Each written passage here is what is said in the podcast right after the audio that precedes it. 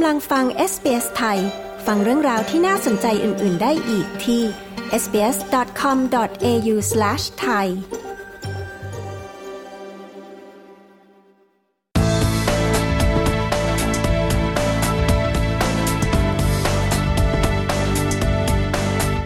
Migration Strategy หรือยุทธศาสตร์ด้านการย้ายถิ่นฐาน ที่รัฐบาลออสเตรเลียประกาศจะยกเครื่องเรื่องวีซ่าไปไม่นานนี้ อะไรทำให้รัฐบาลออสเตรเลียต้องปฏิรูประบบใหม่ จะมีกฎวีซ่าที่เปลี่ยนไปอย่างไร และ Migration Agent มีคำแนะนำสำหรับคนที่จะขอวีซ่าต่างๆ อย่างไรบ้างฟังเรื่องราวทั้งหมดนะคะได้ในพอดแคสต์ตอนนี้กับ Migration Agent คนไทย เอเจนต์นักเรียนไทย และไทยวา เรายังมีบทสัมภาษณ์ของคนไทยที่พูดถึงชีวิตของพวกเขา ที่อาจจะต้องเปลี่ยนไป หากมีการเปลี่ยนกฎใหม่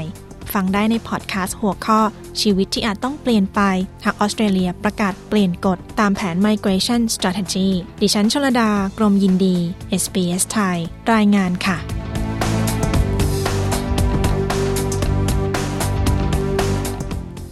รื่องราวนะคะ เริ่มต้นหลังจากที่รัฐบาลใหม่ ที่มาจากพักแรงงานของออสเตรเลีย ประกาศจะยกเครื่องเรื่องวีซ่าจึงได้มีการทบทวนแผนการย้ายถิ่นฐาน หรือการรับผู้ที่จะย้ายถิ่นฐานเข้ามาที่ออสเตรเลีย ทั้งแบบชั่วคราวและถาวรโดยหวังที่จะปฏิรูปทั้งระบบและล่าสุดนะคะ เมื่อวันที่ 11 ธันวาคม ปี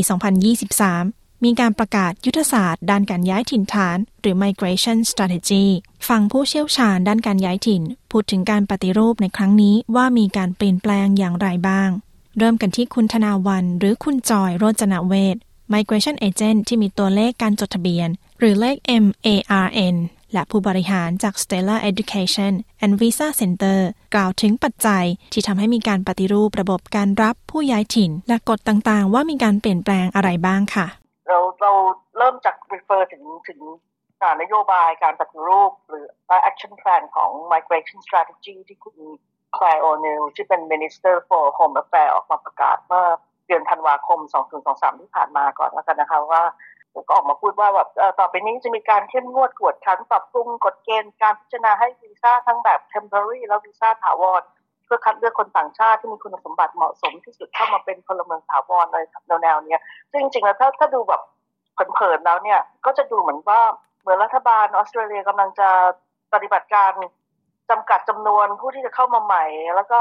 กำจัดจำนวนผู้ที่อยู่ด้วยวีซ่า temporary ในออสเตรเลียแบบนานๆ ไม่ไปไหนสักที่ให้ออกไปอะไรอย่างเงี้ยแนวๆนี้ เนื่องจากว่า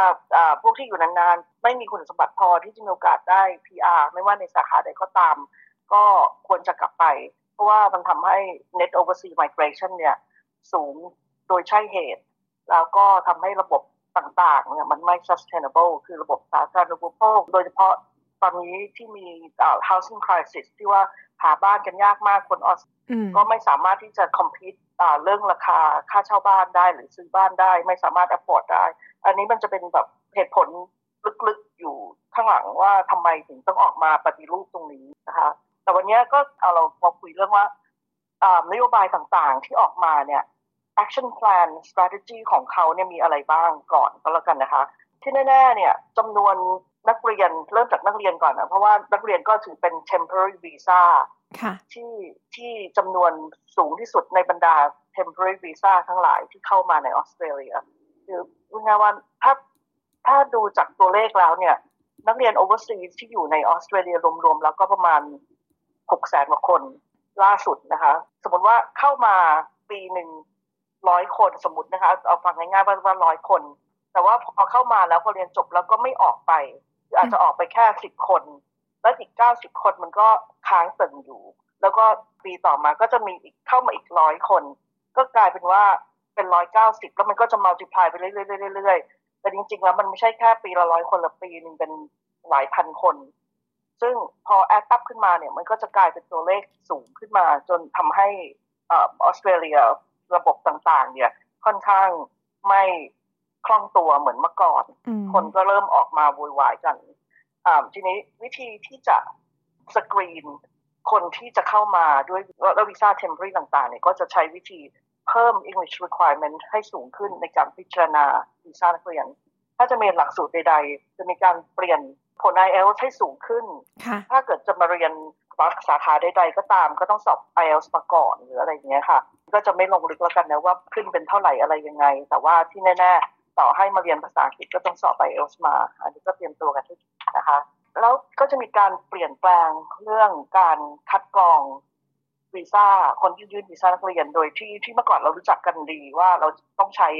GTE statement คือ genuine temporary entrance statement ที่ยืนยันว่าจะเข้ามาเพื่ออะไรมาอะไรก็แล้วแต่ คือถ้ามีเหตุผลก็วีซ่าผ่าน ถ้าไม่สมเหตุสมผลก็ถูกปฏิเสธไป คือ GTE ก็มีความสำคัญอย่างหนึ่งที่ผ่านๆมาจนถึงปัจจุบันแต่ต่อไปในอนาคตใกล้ก็จะมี genuine student test เข้ามาแทน ซึ่งอันนี้ก็ต้องรอดูกันต่อไปว่าจะออกมาในรูปแบบไหนนะคะก็คิดว่าน่าจะเป็นอีก อีก mechanism หนึ่งของของรัฐบาลของ immigration ที่ใช้เป็นกำแพงป้องกันหรือว่าเขาเรียกว่าคัดเลือกนักเรียนที่จะเข้ามา คือจะเอาแต่นักเรียนที่ที่มีคุณภาพเข้ามาเท่านั้น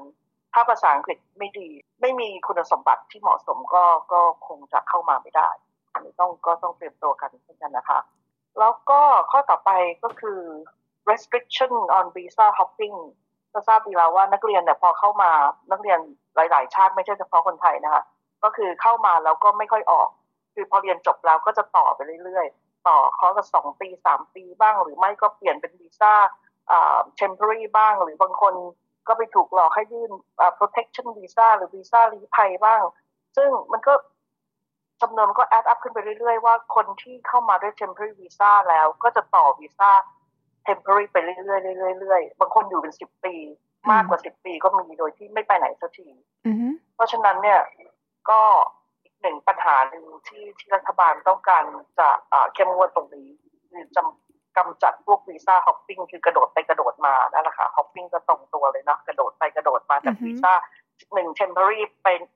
เป็น temporary ตัวต่อไปต่อไปเรื่อยๆ แล้วข้อต่อไปก็คือก็จะมีการตรวจสอบอย่างเข้มงวดกับพวก private college ทั้งหลาย ที่ไร้คุณภาพที่แบบเปิดมาเพื่อขาย COE ให้นักเรียนไปต่อวีซ่าเท่านั้นไม่ต้องมาเรียนก็ได้ ถ้าจ่ายครบก็จบแน่อะไรทำนองนี้ก็จะถูกเข้มงวดมากขึ้น จะมีหน่วยงานพิเศษของออสกาเนี่ยก็จะมาตรวจสอบอยู่เรื่อยๆ แล้วก็จะมีก็เรียกว่าวิธีที่ที่จะเป็นกฎข้อบังคับต่างๆ ที่ private college ทั้งหลายที่จะต้องต้องทำตามแล้วก็ ปฏิบัติให้ถูกต้อง ก็จะมีการให้ database ของเอเจนต์ที่ที่มีคุณภาพชั้นดีที่จะต้องให้โรงเรียนต่างๆ เนี่ย เลือกทำงานกับเอเจนต์ที่มีคุณภาพเท่านั้นคือรัฐบาลเนี่ยเขาแบบ immigration เนี่ยเขามีการเก็บสถิติในการยื่นวีซ่าของเอเจนต์ต่างๆ ด้วย เพราะฉะนั้นเขาก็จะมีการจัดอันดับทั้งหลายเอง the internal ของเขาว่าเอเจนต์ไหนมีคุณภาพเอเจนต์ไหนหลอกลวงหรือว่ายื่นมั่วๆไป อะไรทำนองเนี้ยค่ะเขาก็จะเอา database เนี้ยให้กับโรงเรียนต่างๆ ว่าเราต้องเลือกทำงานกับเอเจนต์เหล่านี้ที่แนะนำให้ ส่วนอีกข้อหนึ่งคือว่าก็จะเปลี่ยนระยะเวลาของการให้วีซ่าหมายถึงวีซ่า validity ของของ 485 หรือ temporary graduate visa ที่เคยให้กันต่อยาวๆ หลังจากเรียนจบเนี่ย ก็จะหดเหลือแค่ 2 ปี ถ้าเรียนจบในระดับปริญญาตรีหรือปริญญาโท coursework แต่ถ้าจบ master by research หรือ PhD ก็จะให้ต่ออีก 3 ปี เพื่อที่จะฝึกงานหรือทำงานหรืออะไรก็แล้วแต่ในออสเตรเลียก่อนที่จะประเทศตนเอง เรื่องหนึ่งก็คือว่าถ้าอายุเกิน 35 ก็ยื่นวีซ่าสิทธิ์อัดห้ามไม่ได้แล้วหมายถึงว่า temporary graduate visa เนี่ยก็จำกัดอายุแค่ maximum 35 ปี ซึ่งก็กำลังเป็นข้อเขาเรียกว่าถกเถียงกันอยู่ ยังไม่ประกาศใช้นะคะ เพราะว่า นักเรียนที่เรียน PhD เนี่ยส่วนใหญ่จะเป็นนักเรียนที่อายุมากกว่า 35 หรือใกล้ๆ 35 แล้ว เพราะฉะนั้นก็กำลังคุยกันอยู่ว่าอาจจะมีข้อยกเว้นให้พวก research หรือ PhD ที่อาจจะยกเว้นว่าให้เกิน 35 ได้ แต่ถ้าเกิดเป็นนักเรียนที่จบใหม่ๆอย่างปตรีปโท หรืออะไรพวกนี้ก็ห้ามเกิน 35ครับคุณกำลังอยู่กับ SBS ไทย ข่าวนี้เป็นกระแสในหมู่คนไทยที่วางแผนจะมาเรียนที่ออสเตรเลียอย่างไร คุณอาเนตหรือคุณฉังเวชวลิต กรรมการผู้จัดการจาก Start Education Center เอเจนต์แนะแนวการศึกษาต่อที่ประเทศไทย กล่าวถึงกระแสตอบรับจากนักศึกษาที่ประเทศไทยค่ะเอาจริง ๆ ก็ถ้าท่านนับเฉพาะจากกลุ่มนักเรียนไทยอะครับ ก็จะมีได้ข่าว ได้อัปเดตจากเอเจนต์ต่างๆ หรือแม้กระทั่ง migration ที่ที่อยู่ในหลักๆ ก็คงเป็นเพจ Facebook แล้วก็ TikTok นะครับ ก็จะพูดว่าจะมีการเปลี่ยนแปลงในปีในปีนี้นะครับมีการเปลี่ยนแปลงในปีนี้ก็อ่า enquiries ในช่วงนี้ก็จะมีการสอบถามว่ามันจะยากขึ้นจริงไหมมันจะเป็นอย่างนั้นจริงหรือเปล่าอะไรเงี้ยครับ ก็เริ่มเริ่มมีถามถึงแต่ว่ายังไม่ได้ใช้คำว่าอะไรดี ไม่ได้ตกใจมากนัก เพราะว่า ถ้าเทียบกันตรงๆ กลุ่มที่น่าจะกระทบก่อนเลย ก็น่าจะเป็นกลุ่มที่อยู่ที่นู่นที่แบบอาจจะมีช่วงคาบเกี่ยวที่นักเรียนหรือว่าคนที่จะหมดวีซ่าในช่วงนี้ ในช่วงต้นปีนี้กลางปีนี้ที่เขาจะต้องแพลนจะต่อวีซ่านักเรียนก็ดีหรือจะต่อวีซ่าตัว temporary graduate visa หรือว่าสับคลาส485ก็ดีเนี่ยก็ก็จะต้องกังวลมากหน่อย มากกว่ากลุ่มคนที่จะไปจากเมืองไทยอะครับ แล้วถ้าคนที่เขามีแพลนที่จะมาแล้วเนี่ย จะทำให้เขาเปลี่ยนใจหรือว่าจะทำให้เขารู้สึกหนักใจ ว่าเออมันจะยากขึ้นเขาต้องเขาต้องทำอะไรยากขึ้นกว่าเดิมอย่างนี้ไหมคะ อืมแน่นอนว่ามันยากขึ้นหรือว่ามันมันมีความซับซ้อนมากขึ้นในในเรื่องของเอกสารนะครับ แล้วก็เงื่อนไขเพียงแต่ว่าก็ต้องยอมรับตรงๆว่าในช่วงปีที่แล้วคือปี 2023 ทั้งปีเนี่ย นักเรียนไทยเองจากเมืองไทยเนี่ยรับทราบและรับรู้มาจากการคุยกับเอเจนต์หรือรับรู้ข้อมูลจากฝั่งออสเตรเลียว่าวีซ่านักเรียนตั้งแต่ปีปีที่แล้วคือปี 2023 เนี่ยมันยากขึ้น มันยากขึ้นกว่าช่วงตอนเปิดประเทศใหม่ๆ ตอนปี 2022 แล้วมันก็ยากขึ้นมาในปี 2023 ทั้งปี เหมือนกับว่าทุกคนที่สนใจออสเตรเลียเขาจะรับรู้อยู่แล้ว ตอนนี้ช่วงนี้มันเป็นช่วงที่ออสเตรเลียยากขึ้น พอช่วงปลายปีที่แล้วที่มี migration strategy เพิ่มเข้ามาเนี่ย มันก็เหมือนกับว่า ในมุมของผลกระทบอะมันมันจะดูแบบไม่ได้โอ้โหยากขึ้นแบบเยอะขนาดนั้นอะเพราะมันถูกมันถูกให้ข้อมูลว่ามันยากขึ้นเรื่อยๆเรื่อยๆอยู่แล้วจากการที่อะต้องเตรียมตัวมากขึ้น ควรจะมีผล IELTS นะ อายุไม่ควรจะมากเกินไปหรือว่าอ่า statement ควรจะมีไว้ประมาณหนึ่งถึงแม้ว่า คุณอาจจะลงเรียนในอ่าโรงเรียนเลเวลหนึ่งอะไรก็ตาม แต่ว่าคุณก็ควรจะมีเตรียมเผื่อไว้ ฉะนั้นในมุมของว่าถ้าเกิดว่า before and after ก่อนที่จะมี migration strategy มันต่างกันมากไหมในมุมผม ผมมองว่า นักเรียนไม่ได้ตกใจขนาดนั้น เพราะเขาถูกเหมือนถูกวอมาแล้วด้วยด้วยทั้งปีที่แบบเขาศึกษาข้อมูลนะครับผมมองอย่างนั้นนะ ในอีกมุมหนึ่งอะค่ะ คิดว่านักเรียนไทยโดยทั่วไปนะคะ จะเปลี่ยนใจไปประเทศอื่นไหมคะ อืมก็มีมีมุมนั้นเหมือนกันครับ มีมุมนั้นเหมือนกัน แต่ว่าส่วนตัวผมก็ยังมองว่าตัว จำนวนนักเรียนที่สนใจออสเตรเลียเนี่ยมันก็ยังมีอยู่ของมันอยู่นะ มันก็จะจุดแข็งของออสเตรเลียก็ยังมีอยู่ แต่ก็ต้องยอมรับแหละว่าออสเตรเลียบูมมากๆ เลยในช่วงที่เปิดประเทศใหม่ๆ หลังจากโควิด แล้วตอนนี้ก็ลดลงไป แต่ถ้าถามสำหรับผมคือ คือถ้าเทียบตอนปี 2022 คือมันลดลงไป แต่ถ้าเกิดเทียบกับก่อนโควิด ผมมองว่ากลุ่มก้อนที่อยากจะไปออสเตรเลีย มันก็ยังมีจุดแข็งของมันอยู่ในเรื่องของระยะทางในเรื่องของ work permit อะไรต่างๆเงี้ยครับแต่ว่ากลุ่มคนที่แบบโอ้อกันเข้ามาที่รู้สึกว่ามันง่ายจังเลยมันอยากจะไปอะไรเงี้ย ตรงนั้นก็จะอาจจะหายไปครับสำหรับคนไทยที่ขณะนี้อยู่ที่ออสเตรเลียนะคะ คุณวิทวัตหรือคุณเกมบุษราคำวง ผู้บริหารจาก Beyond Study Center และไทวาเพจที่รวบรวมข้อมูลสำหรับวีซ่า Work and Holiday ที่ออสเตรเลีย กล่าวถึงกระแสตอบรับในหมู่นักศึกษาไทย ที่ตอนนี้อยู่ที่ออสเตรเลีย จากที่ฟังมาเขาก็ค่อนข้างกังวลกันพอสมควรนะครับ ก็ หมายถึงว่ามีหลาย ๆ เรื่องที่จะมีการเปลี่ยนแปลงครั้งใหญ่เนาะเด็ก ๆ เขาจะค่อนข้างกังวลว่าแบบเออมันจะกระทบเขายังไงบ้าง ทั้งนี้ทั้งนั้นพอพอกติกายังไม่ออกมาเนี่ยหมายถึงยังไม่ออกมาเป็นกฎหมายเป๊ะ ๆ เลยเนี่ยเขาก็ยังเหมือนกับชะลอท่าทีแล้วก็รอดูกันอยู่ว่าเออจะ take action ยังไงดีที่เหมาะสมกับเขากันนะครับ ส่วนมากที่เห็นกันตอนนี้ เรื่องของอายุคิดว่าเป็นเรื่องที่คนน่าจะกังวลมากที่สุดเรื่องหนึ่งเหมือนกันครับ ตรงเนี้ยน้องๆ หรือคนที่อยู่ในกลุ่มเนี้ยเขาก็กำลังรอให้กฎมันออกมาก่อนว่าเออกฎมันออกมาจริง ๆ มันจะกระทบเขาตรงๆเลยไหมหรือมันจะมีข้อยกเว้นอะไรให้เขาหรือเปล่าอะไรแบบเนี้ยครับ ดังนั้นโดยรวมเนี่ยมันก็อย่างที่แจ้งไปก็คือคิดว่ากังวลกันเยอะพอสมควร แล้วคิดว่าจะมีคนถอดใจกลับประเทศไทยไหมคะเพราะว่าต้องอ้างอิงก่อนว่าก่อนหน้านี้เนี่ย พอเปิดประเทศเนี่ย คนก็เข้ามากันเยอะจริง ๆ เนาะแล้วตอนนั้นเนี่ยนักเรียนก็สามารถทำงานได้อ่าเหมือน full time นะคะ คือก่อนที่จะมาเนี่ย บางทีก็ยังไม่ได้ทราบถึงเรื่องการค่าครองชีพ หรืออะไรก็ตามซึ่งตอนนี้ค่าครองชีพก็สูงขึ้นกว่าเดิมเยอะมากแม้แต่คนในออสเตรเลียก็ยังเจอปัญหาเรื่องนี้เหมือนกัน คิดว่ามันจะทำให้มีคนถอดใจกลับประเทศไทยไหมคะ คิดว่ามีนะครับ ก็เห็นจะมีคนมาตั้งกระทู้ถามอะไรแบบนี้กันเยอะขึ้นกว่าสมัยก่อน ส่วนตัวมองเห็นว่าภาพที่เห็นนะเด็กๆที่เขาเป็นมาตั้งแต่ pre covid เนี่ยเขาจะเขาจะรู้สึกว่าอ๋อกลับมาเป็นเหมือนเดิมแล้วนะ ที่เขาเคยเจอมาก่อนเขาก็จะปรับตัว แต่ว่าถ้าเป็นเด็กรุ่นใหม่เลยที่มาหลัง post covid เขาจะชินกับการที่ถูกยกเว้น ตรงเนี้ย มันก็จะใช้เวลาปรับตัวต่างกัน ตรงนี้ก็อยู่ที่ว่าใครมองว่าตรงเนี้ยปรับตัวได้ไม่ได้คุ้มไหมไม่คุ้มอะไรแบบเนี้ยนะครับ คุณจอย Migration Agent นะคะ ให้คำแนะนำสำหรับผู้ที่กำลังวางแผนจะขอวีซ่ามาออสเตรเลียค่ะ ก็ถ้าเกิดน้องที่ยังไม่ได้มาเนี่ยนะคะ ที่ยังอยู่เมืองไทยแล้วคิดว่าสนใจที่จะมาเรียนหรือทำงานในออสเตรเลียเนี่ยคือถ้าจะเกิดจะเข้ามาด้วยวีซ่านักเรียนก่อน หรืออะไรยังไงก็ที่แนะนำเลยนะคะ คือหาข้อมูลให้ให้ลึกๆหน่อย วางแผนการเรียนให้ดี เช่นเลือกคอร์สให้ให้เหมาะ ให้ถูกต้องให้ให้เขาเรียก relate กับ education background แล้วก็ employment background ที่เขามีอยู่แล้ว เพราะว่าด่านแรกที่เขาต้องทำให้ผ่านให้ได้คือผ่าน genuine student test จากเมืองไทย ถ้าเกิดเขาผ่านตรงนี้มาไม่ได้วีซ่านักเรียนเขาไม่ผ่านแผนอื่นมันก็ก็มันก็ไม่สามารถจะเป็นไปได้ ถ้าจะเริ่มจากวีซ่านักเรียนนะคะก็คือว่าต้องวางแผนเรื่องการเรียนให้ให้ให้มันเหมาะสม แล้วก็เลือกสถาบันที่มีคุณภาพจริง ๆ เพราะว่า นอกเหนือจากเขาจะมาดูแล้วว่านักเรียนคนนั้นมีคุณสมบัติยังไงเขาก็ดูด้วยว่าสถาบันที่นักเรียนคนนั้นเลือกเนี่ยมีคุณสมบัติแบบไหนด้วย ถ้าสถาบันที่เลือกไม่ไม่มีคุณภาพหรืออยู่ในอยู่ใน blacklist ของ immigration เนี่ยยังไงก็ถูกปฏิเสธอยู่ดี เพราะฉะนั้นก็นอกเหนือจากเตรียมตัวเองเราก็ต้องต้องเลือกหลักสูตรแล้วต้องเลือกหลักสูตรที่เหมาะสมแล้วก็ต้องเลือกสถาบันที่ที่ดีด้วย แล้วก็เตรียมเรื่องภาษาอังกฤษให้พร้อม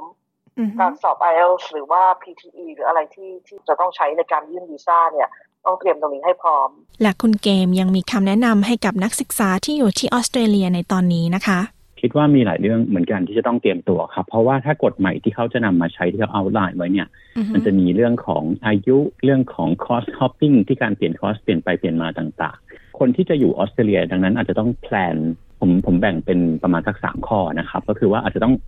แพลนให้ชัดขึ้นตั้งแต่เริ่มเลย มันเพราะเพราะอายุเนี่ยมันจะกระทบเราว่าเอาอายุเท่านี้แล้วเราจะขอวีซ่านั้นนี้ไม่ได้ถ้ากฎมันออกมา ดังนั้นเราอาจจะต้องแบบโอเค ตอนนี้เราอายุเท่าไหร่ และเราจะต้องใช้เวลาเท่าไหร่ในการจบคอร์สนี้แล้วเราขอวีซ่านั้นได้ทันหรือเปล่า พวกนี้ต้องคิดตั้งแต่แรกเลย ถ้าเมื่อก่อนอาจจะเรียกว่าอะไรนะรวมๆกว่านี้ แล้วก็เรื่องของภาษาอังกฤษถ้าเขาจะเน้นให้ ช้ภาษาอังกฤษเยอะขึ้นนะครับ หมายถึงในในใน requirement ของวีซ่าต่างๆ ของออสเตรเลียเองวีซ่านักเรียนเอง หรือว่ากระทั่งวีซ่า 485 ที่เขาจะเพิ่มขึ้นด้วยเหมือนกันเนี่ยดังนั้นเราก็ต้องเน้นเลยว่า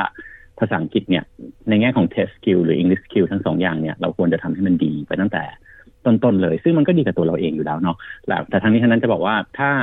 พอมาอยู่ในออสเตรเลียมันจะมีเรื่องไทม์ไลน์เรื่องวีซ่าเดี๋ยววีซ่าจะหมดแล้วคุณจะต้องไปสอบให้ได้ก่อนเท่านั้นเท่านี้ดังนั้นก็อยากจะให้แบบเตรียมตั้งแต่เนิ่นๆมา อันนี้ส่วนตัวแนะนำค่อนข้างแนะนำว่าเลเวลที่ใช้แล้วแบบทำงานหรือว่าใช้สื่อสารในออสเตรเลียได้ดีเนี่ยคือเลเวลประมาณ IELTS 6 ซึ่งเขาจะบอกว่ามันจะก็ยังมีแกรมมาผิดอะไรแต่สื่อสารได้เคลียร์คนเขาฟังแล้วไม่ติดอะไรประมาณนี้ซึ่งเป็นเลเวลที่ที่ดีสำหรับอ่าที่แนะนำว่าถ้าเตรียมตัวได้เลเวลประมาณนั้น ก็จะทำให้เราต่อยอดได้ง่ายขึ้น สุดท้ายก็คือเรื่องของการปรับตัวนะครับ ก็คือเรื่องของสถานะต่างๆ เรื่องเศรษฐกิจต่างๆ ที่ตอนเนี้ยอันนี้เราพูดถึงเมื่อกี้เราพูดถึง post covid ด้วยเนาะว่ามาเนี่ยเราจะเจอเรื่อง สถานการณ์บ้านแพง ซึ่งอันเนี้ยก็ต้องบอกว่ามันมันแพงกว่าสมัยก่อนจริง ๆ ดังนั้นน้องๆที่มาใหม่เนี่ยก็ต้องอาจจะต้องแบบว่าเออ work out ตรงนี้ดีๆ ว่าอ่าโดยสิทธิ์ทำงานด้วยอะไรต่างๆ เนี่ย เราตามกติกาต่างๆ ให้ถูกต้องแล้วมันปรับได้ คุ้มไม่คุ้มยังไงแต่ละคนก็อาจจะเจออะไรไม่เหมือนกันนะครับ เรื่องเหล่านี้ก็เป็นเรื่องที่ต้องplan ตั้งแต่เริ่มแล้วก็จะทำให้ journey มันง่ายขึ้นสำหรับคนที่จะ plan อยู่ออสเตรเลียในอนาคต คุณกำลังอยู่กับ SBS ไทย คุณเกมยังอธิบายถึงสิ่งที่เรียกว่าการเรียนไปเรื่อยๆ หรือที่เรียกว่า visa hopping หรืออาจจะเรียกว่า course hopping นะคะ ไว้ดังนี้ค่ะ ตรงนี้คิดว่าจะมีผลกับนักเรียนในการที่จะลงเรียนไหมคะ หรือว่าในการที่จะเลือกโรงเรียนที่ที่จะเรียนต่อเนี่ยค่ะ โอเค ก็คิดว่าจะมี ผลกับการเลือกคอร์สมากขึ้นนะครับ เพราะในเขาจะมีหลาย ๆ ส่วนที่เขาพูดถึงอย่างในส่วนของ ministerial direction ที่เขาจะบอกว่าเขาก็จะให้ priority กับโรงเรียนที่เป็นเลเวลหนึ่งมากขึ้น แล้วเขาก็จะมีอย่างที่คุณเชอรี่ mention เรื่องของ cost hopping เนี่ยเขาก็จะมาจัดการตรงนี้มากขึ้นว่า อันนี้อธิบายคำว่า cost hopping นิดนึงก็คือเหมือนกับว่า นักเรียนที่อาจจะลงเรียนอะโรงเรียนคอร์สอะไรก็ได้สองปีเราอาจจะเรียกว่าแบบเป็นอ่าโรงเรียนที่แบบน้องๆที่อาจจะบอกเอาที่ไม่แพงอะพี่ที่ไม่ต้องเรียนเยอะอะไรแบบนี้ ก็ แล้วก็อะเรียนไปถึงตอนสองปีแล้วเอ้ยยังไม่ได้จบเลย เราย้ายไปอีกโรงเรียนดีกว่า แล้วก็เปลี่ยนอย่างเงี้ยทำอย่างเงี้ยไปเรื่อยๆ ในในภาษาของทางรัฐบาลออสเตรเลียเนี่ยเขาใช้คำว่า permanently temporarily ก็คือว่าอยู่อย่างชั่วคราวแบบถาวรไปเรื่อยๆ แบบนี้ซึ่งเขาพยายามจะ prevent สิ่งเหล่านี้ เขาก็บอกโอเคเขาจะไป serious cost hopping มากขึ้น ตอบคำถามก็คือว่าเขาก็น่าจะเน้นตรงนี้มากขึ้นดังนั้นการเลือกโรงเรียนที่ดีเนี่ย ถ้าถามว่า ideally ถ้าเกิด งบประมาณเราได้ทุกอย่างเราได้เนี่ย ก็ก็ไปอย่างนั้นเลยจะดีที่สุดอะไรอย่างเงี้ยนะครับเขามีงบประมาณมากขึ้นในเรื่องของ compliance ด้วย ก็คือจะมาดูว่าเอ้ยทำงานเกินไหมนู่นนี้นั่นโน้นอะไรอย่างเงี้ยนะครับ แล้วก็จะมาดูเรื่องของว่าโรงเรียนต่างๆท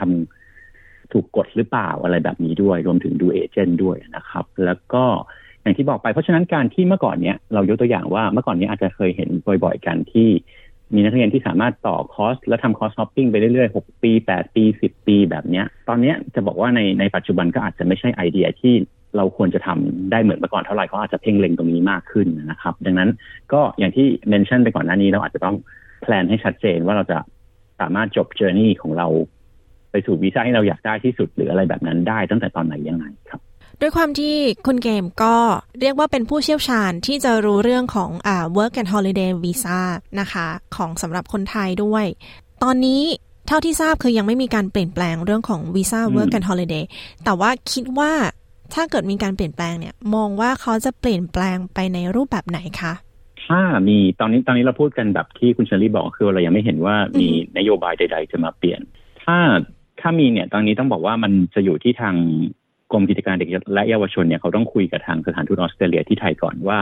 ปีนี้จะมีการเปลี่ยนแปลงยังไงไหมยังไงไหมซึ่งในช่วงที่เขาจะคุยกันก็คงเป็นช่วงในช่วงครึ่งปีแรกเนี่ยครับถ้าเราจะมีอะไร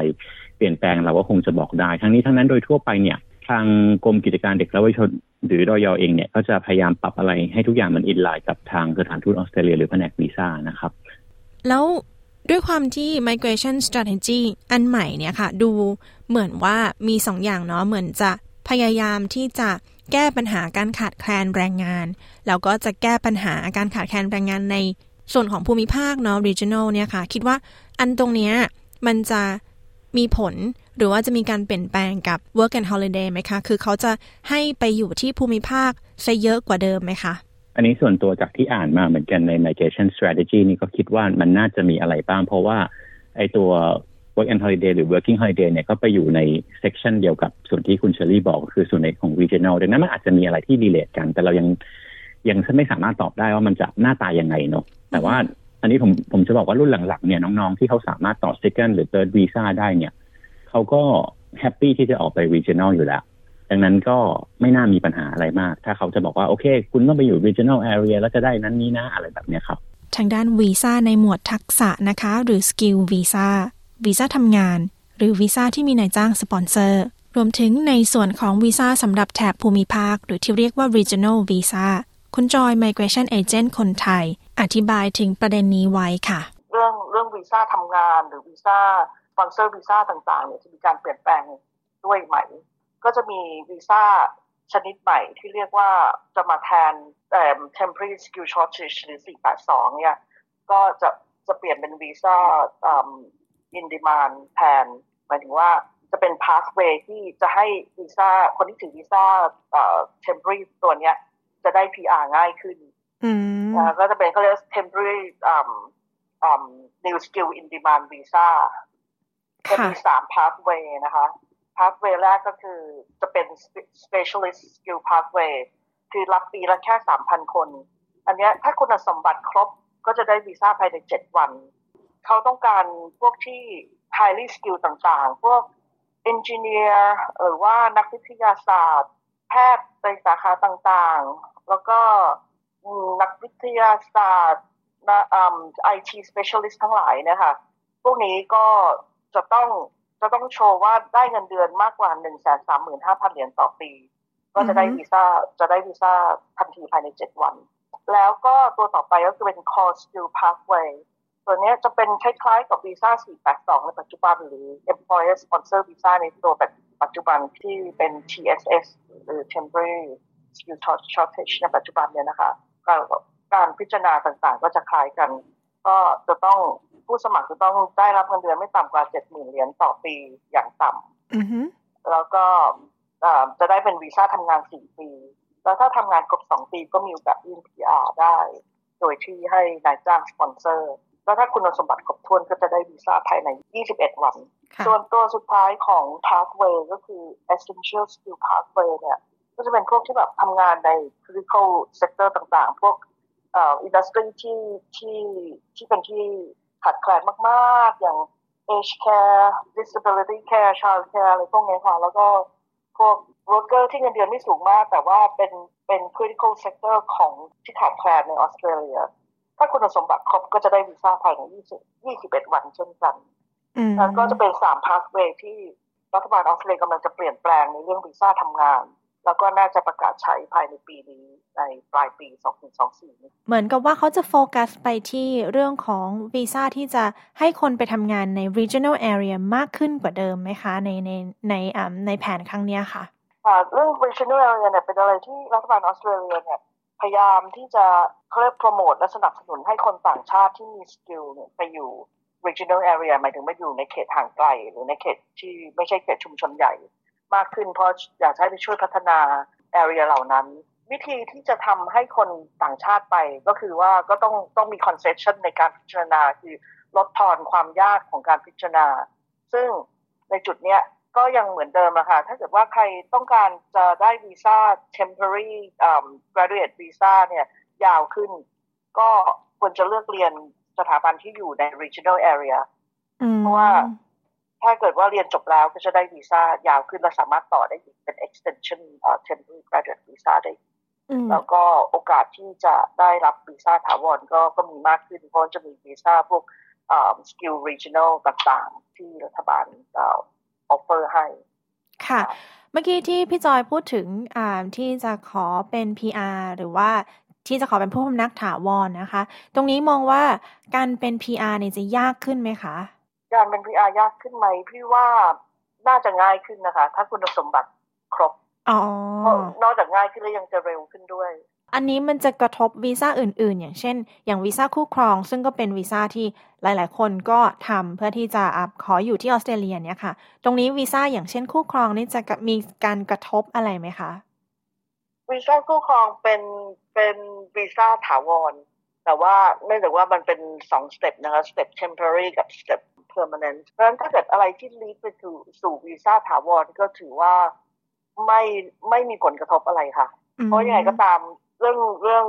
คู่ครองเนี่ยจะไปไปกีดกันก็คงไม่ได้ มันเป็นเรื่องของ humanity ด้วยถ้าเกิดเขายื่นวีซ่าคู่ครองก็ต้องพิจารณาไปตามปกติค่ะถ้าเป็นเรื่องจริงก็เขาก็ได้ไป ถ้าไม่ใช่เรื่องจริงก็ก็ถูกปฏิเสธไปก็เท่านั้นแต่ไม่มีผลกระทบในการเปลี่ยนแปลงครั้งนี้ค่ะ คุณจอยยังให้คำแนะนำในเรื่องของการปรึกษาวางแผนกับ Migration Agent ที่มีตัวเลขลงทะเบียน และเรื่องอื่น ๆ ไว้ดังนี้ค่ะ อีกอย่างหนึ่ง จริงๆแล้วมันสำคัญเหมือนกันนะคือการเลือกใช้ agent ที่มีคุณภาพเอาไว้ใจได้ แล้วตรวจสอบได้ว่าเขาทำเขาเปิดมากี่ปีแล้ว ไม่ใช่เพิ่งจะมาเปิดหรือหรือเปิดหลังบ้านใช้แค่ mobile phone ติดต่อหรือติดต่อทางไลน์เท่านั้นหรืออะไรยังไงทำ research มากหน่อย ทั้งเรื่องคอร์สเรื่องโรงเรียนที่จะเลือกและเรื่อง agent ที่จะใช้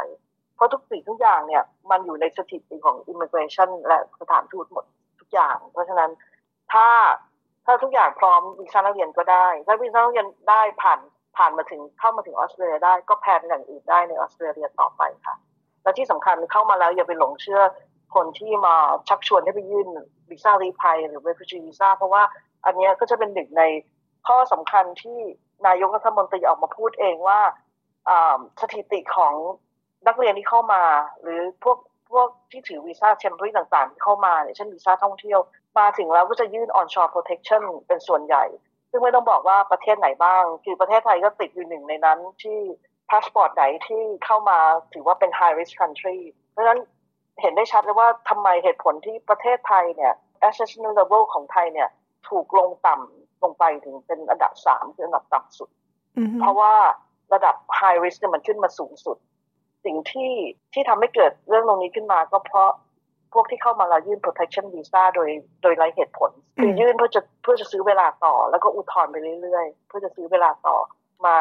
กินกินแรงกิน resource ของของพนักงงาน immigration หลอกลวงเจ้าพนักงงานแล้วยังไปหลอกลวง Medicare อ่า office อีก ไปเอา Medicare เข้ามาใช้อีก ก็คือมาใช้สาธารณูปโภคทุกอย่างโดยที่โกหกทั้งเพมันไม่ใช่เรื่องจริงเพราะฉะนั้นอันนี้คือ strict มากตอนนี้รัฐบาลออสเตรเลียต้องการจะปราบล้าง บรรดา agent เถื่อนทั้งหลาย แล้วก็พวกที่ยื่นวีซ่าลี้ภัยปลอมๆดังนั้นให้คิดเป็นหมายว่าเข้ามาแล้วเนี่ยการที่เราจะทำวีซ่าอะไรต่อเนี่ยคิดดูดีๆ แล้วก็อย่าไปหลงเชื่อใครง่ายๆ plan ให้ดี plan plan ให้ดีแล้วอย่าอย่าเปลี่ยนโดยที่แบบว่าไปฟังคนอื่นว่าโอ้ยมาทำวีซ่า protection ดีกว่าได้อยู่ต่อหลายปีได้ Medicare ด้วยทำงานได้ด้วย ซึ่งอันเนี้ยมันหลอกลวงทางเพย์สุดท้ายแล้ว ก็ต้องถูกกำจัดออกไป เพราะว่า ตอนนี้มันมี task force ปี 2024 ที่เป็นปีที่ที่พูดง่ายๆว่า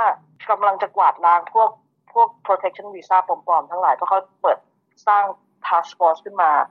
คือหน่วยงานพิเศษ ปฏิบัติการพิเศษเพื่อกวาดล้างพวกนี้โดยเฉพาะทั้งจับทั้งปรับทั้งยกเลิกวีซ่าและส่งกลับและขังด้วย เพราะฉะนั้นเนี่ยอย่าเอาตัวเองไปเสี่ยงตรงนั้นเลยค่ะ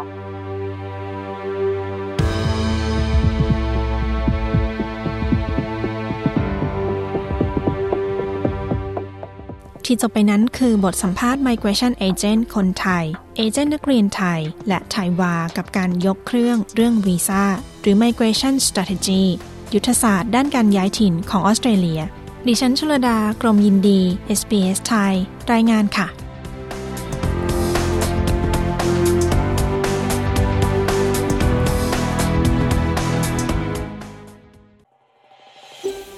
ต้องการฟังเรื่องราวน่าสนใจแบบนี้อีกใช่ไหม